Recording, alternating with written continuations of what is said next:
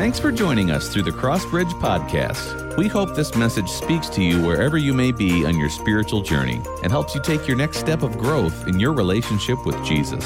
For more information about Crossbridge or to speak with one of our ministry team members, please visit crossbridge.church.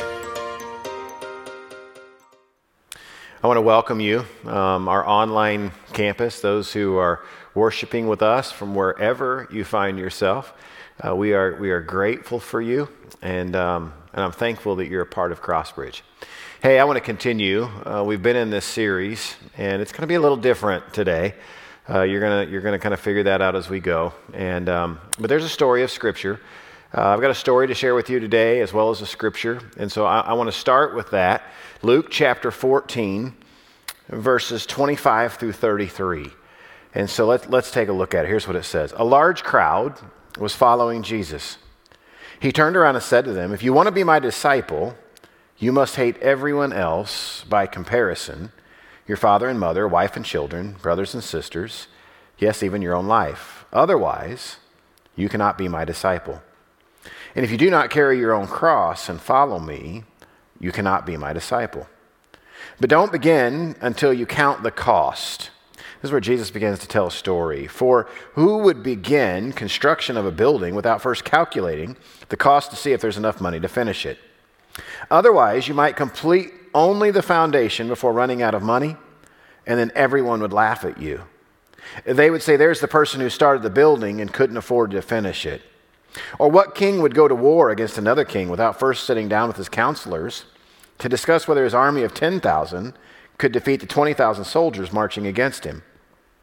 And if he can't, he'll send a delegation to discuss terms of peace while the enemy is still far away. And then here's this line again So you cannot be my disciple without giving up everything you own. Father, thank you. Um, man, there's times when we read your truth and it just, uh, man, it just cuts right uh, through us. We're reminded of the seriousness of the call to follow you. And so today, as I share um, a very difficult story, um, I pray for uh, every person who's listening. I pray for Crossbridge. I pray that you would help me to choose my words carefully. And God, I, I pray that even in the midst of a hard story, that you would be the one who provides peace and hope and uh, a reminder that God, um, all of this, Every single one of us, our lives, the things we cherish, you hold them in the palm of your hand. So, Father, I trust you. I trust you to help me today. I trust you to give us ears to hear. And I ask this in Jesus' name. Amen. You know, um, as, as we look at this, we look at this passage of Scripture um, in Luke, um, even, the, even the verses 25 through 27 that, that really stuck out to me of chapter 14. Let's just look at it again. Here's what it says A large crowd was following Jesus. He turned around and said to them, If you want to be my disciple, you must hate everyone else by comparison. Uh, skipping down in that, it says, And if you don't carry your own cross and follow me, you cannot be my disciple. You know, um, I was reminded last week, if you didn't get a chance to listen last week, I would encourage you to jump on our website and listen to the message last week. I thought Pastor John did a really good job, and uh, it was clear and concise and challenging. And, and one of the lines that he said that stuck out to me that I've, I've heard often in my head this week is that, um, he, really simply, he just said, Following Jesus is hard. And I think that's the truth. Like when, when we are really like listening and, and we've really kind of taken our lives and said, I'm not going to be the leader, I'm going to be the follower, and I'm going to let Jesus lead, it's hard. Um, you know, I, I've been on a journey following Jesus for a long time, but I'll tell you this in the last couple months, uh, my journey has been hard, and I'm going to tell you a story today a few, a few, um, a few months ago, I picked up a book. And it was a book off my shelf, and I, have actually referenced it several times in preaching to you if you've been listening across the last few, um, the last few months. Uh, the book was called The Last Arrow by Erwin McManus. And it's the type of book, in fact, as I mentioned it, several Crossbridgers began to read it. So several people have said, Oh, I'm reading that book. And that is one, like, whew, that is a hard book. And hard is in, um, it's so challenging. And, and when I read that book, what I would say, like what happened to me was that God really challenged me um, to look at my life and to assess uh, what am I really doing with it? And, and even beyond that, that, that it caused me to assess like what, what is comfortable in my life and, and am I willing to become uncomfortable? I, started thinking about it and I thought the thing that is the most comfortable in my life um, is Crossbridge. Uh, Crossbridge is a church. I've been here almost, uh, I'm in my ninth year. And, and I think about the last eight and a half years, and they've been amazing. I can't think of a church that's been more fun to lead, that's been easy to lead, that uh, I love the people, I love you, and I have felt loved by you. And, and as I started to think about it, I just thought, man, I've really gotten comfortable. I think sometimes we think comfortable is like, that's a good thing, right? Now, who wants to be uncomfortable? But one of the things that I felt challenged in this book was that um, to really relook at my priorities in my life, to look at what was in first place, second, third, and fourth, and were the order of things right. And, and I began to think about it, and I realized that things were not in the right order. Uh, what had happened for me across the last eight years, um, probably even the last couple, to be truthful with you, is that the church, you know, you, you think about number one should be your relationship with God, right? I, most of us would probably assume that. For me, the number two, I would think, would be my relationship with my wife. Number three would be my relationship with my kids. And number four would be Crossbridge. One of the things about being a pastor, I think, is that oftentimes this whole relationship with God and being a pastor gets very like muddied. Um, sometimes difficult to keep those in their rightful place. And as I read that book, it became very clear to me that um, Crossbridge had just gotten a little too high on the priority list. And, and you may say, well, how could church become too high on your priority list? And what I would say is this like, like anything, you know, anytime something becomes maybe uh, more of a priority than your relationship with God itself, or your, your marriage, or you know, your, your family, then it's a problem.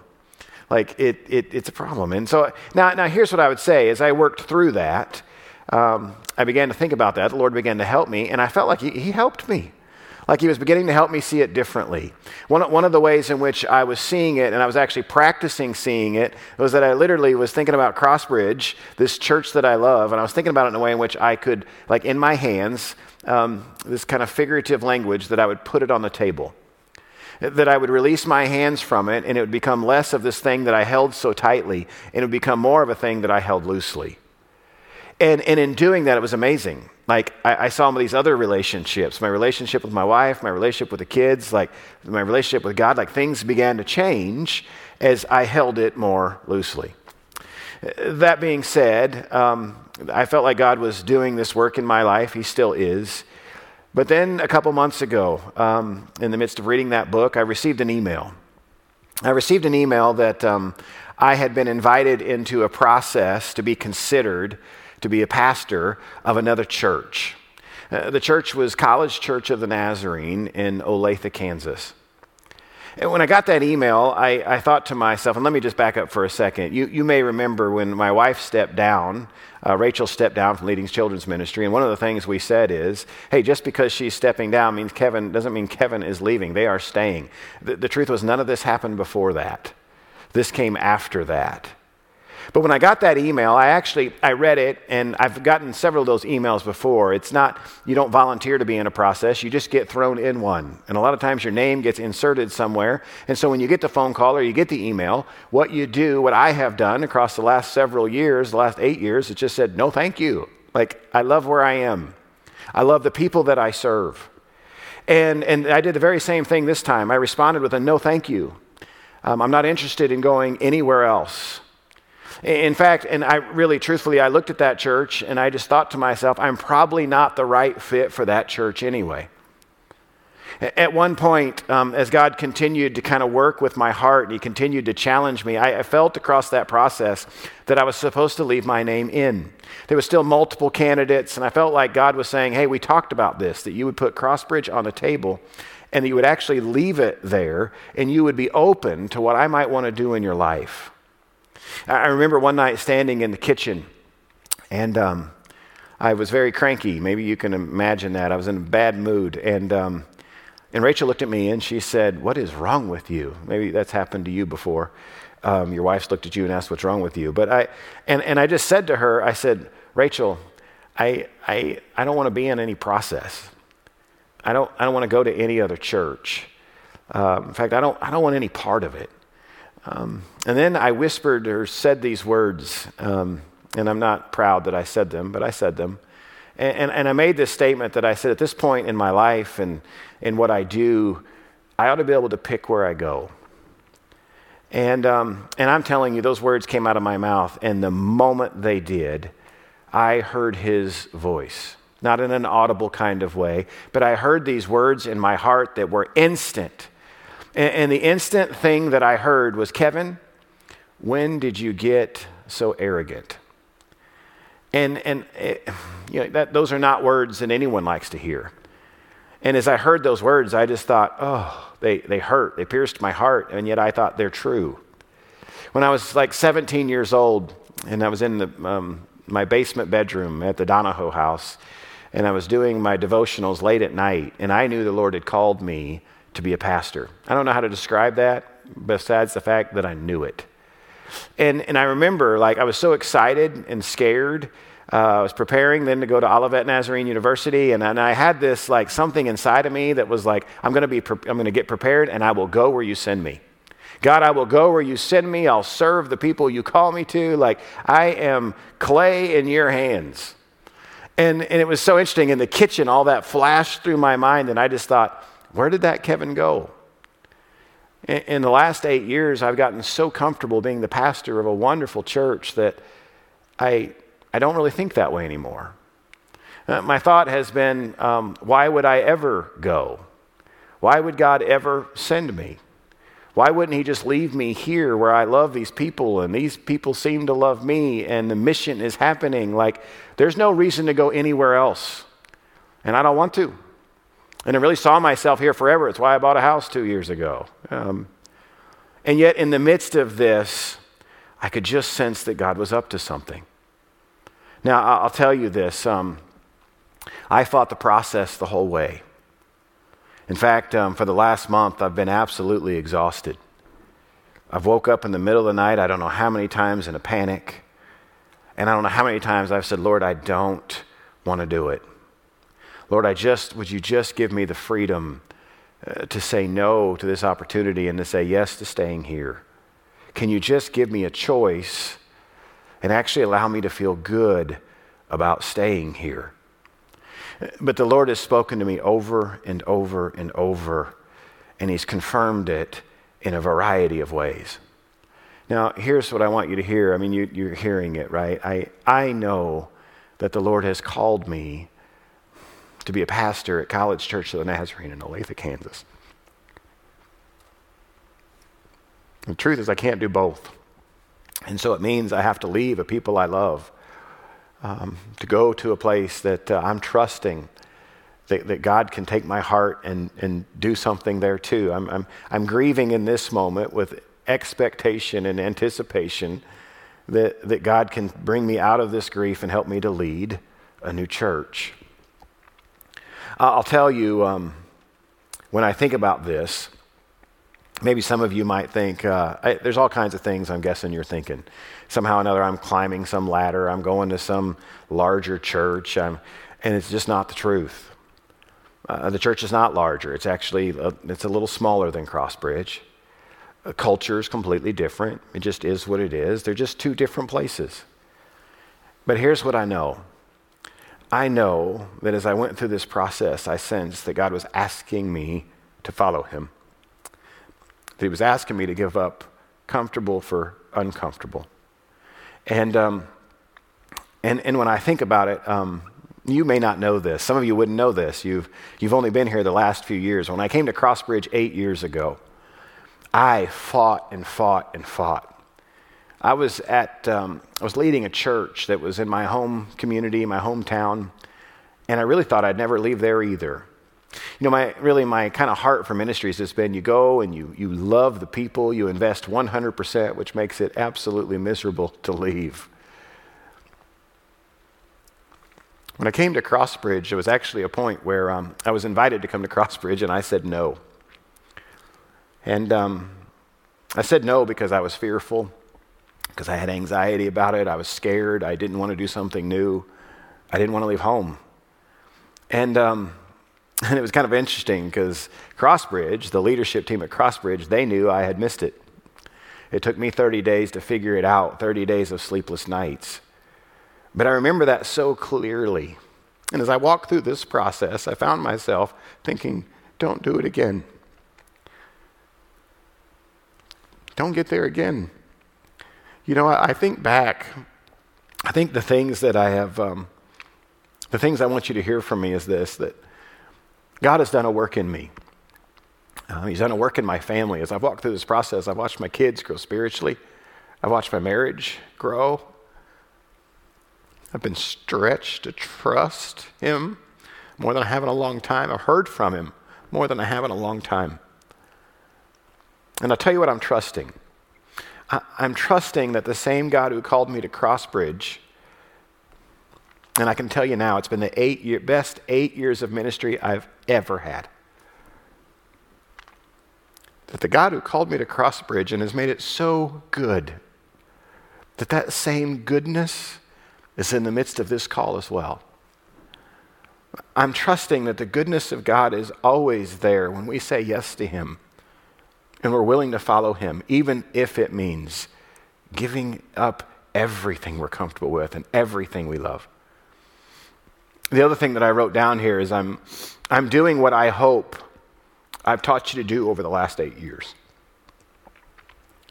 I hope what you've heard from me over and over is that I wanted you to follow Jesus.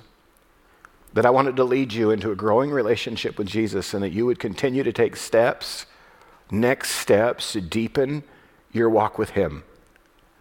There came a point in this process where I knew that if I said no, I would re enter as the pastor here, and the truth is, no one would know. Uh, this church would move on and hire a new pastor, and I would just jump in the next day and pick up and be like, whew, that was close. I'm staying at Crossbridge. But here's what I knew I knew that my leadership would be compromised. Not because of what you would know, but because of what I would know. That when I stood in front of you and invited you to follow Jesus at all cost, that I would know in my heart I hadn't done the same. I really felt like to stay would have disqualified me from leading here. You know, one of the things that, that I am confident of too is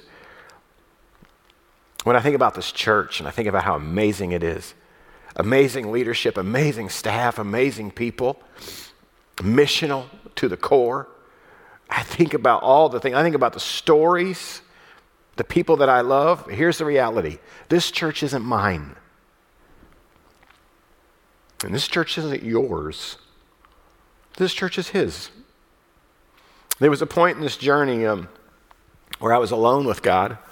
And I was actually trying to think about the next five years here. I was trying to wrap my head around God, like, what are you going to do in the future? And help me to think about it. Help me to see what's next. And I'm telling you, I knew it. I knew it in my heart that He was saying to me that those five years, it would not be me leading it. But I know this there are an incredible five years in front for Crossbridge. I just couldn't see it because I'm not the leader of it. But the truth is, God is stirring someone else. See, the mission continues. The mission continues for me. And I want you to pray for me. I, maybe even find it in your heart to pray for a church that I'm going to. The, the truth is this I'm going to do the same mission. The mission will not change. It won't change for me, and it better not change for you.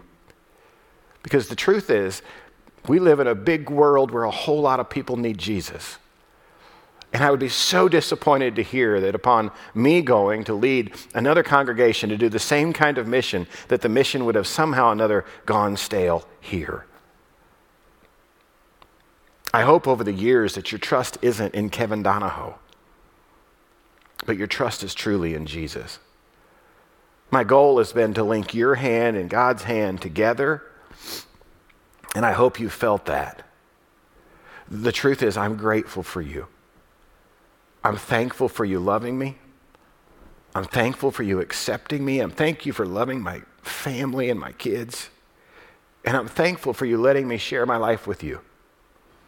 I'm thankful that you let me grow here as a leader. I'm thankful that you let me tell silly stories. I'm thankful that you've partnered with me to accomplish the mission over and over and over. Crossbridge, um, there are good days ahead for both of us. You know, this is the kind of thing where um, I want to manage, I'm just being honest, I want to manage how you receive it. I don't want you to be upset with me. I don't. But at the end of the day, here's what I know I, I can't. I can't manage it. I can just share my heart. I can point you to the truth. I can point you to what the life of Jesus looks like. And when I came here, I followed him. When I led you here over the last eight years, I did my best to follow him. And on the way out, I will follow him.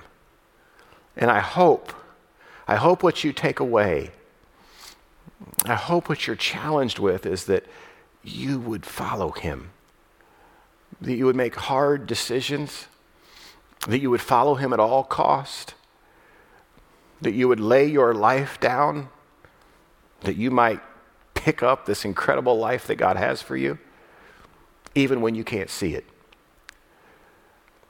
Crossbridge, I love you. I care about you. I believe in you. And I'm thankful to have the opportunity to be your pastor. I'm going to pray for us in just a moment, but here would be my challenge to you. My challenge to you would not just be that you'd hear this story and you would walk away thinking about me, but you would hear this story and you'd walk away thinking about your own life and thinking about what He might be calling you to, to think about how He might be challenging you to think about how he might be reprioritizing, that he might want to be first place in your life and what that might mean. To think about what it might look like to truly follow his voice in your life. Father, I thank you for today. I thank you for these great people, and I thank you for the last eight years and the opportunity to serve them. God, I pray across this next month, Lord, you just help me to, to continue to preach to them, to love them. I also pray, even today, that you would already be just thinking about how you're going to continue this work here. I, I pray, though, too, I pray that people would hear in this story, not the story of Kevin moving. I pray that people would hear a story the story in my heart would be that I would want them to do the same thing, to pursue you with all of their heart, mind, and soul, and to follow you with everything they have, whether it means being comfortable or uncomfortable. That they would passionately follow you and trust that you are good that your goodness is in front of them. That when we trust in you with all of our hearts and we lean not on our own understanding, but we just live in a way in which acknowledges you in every part of our life, that Lord, you can lead our paths straight. God, I'm thankful. I'm thankful for your voice. I'm thankful for your leadership in my life. I pray, Lord, that you would challenge every one of us. I give you thanks in Jesus' name. Amen. Thanks again for joining us for the Crossbridge Podcast. The mission of Crossbridge is to lead others into a growing relationship with Jesus Christ. And we'd love to partner with you on your spiritual journey. So please let us know how we can come alongside you and support you and pray for you by visiting crossbridge.church.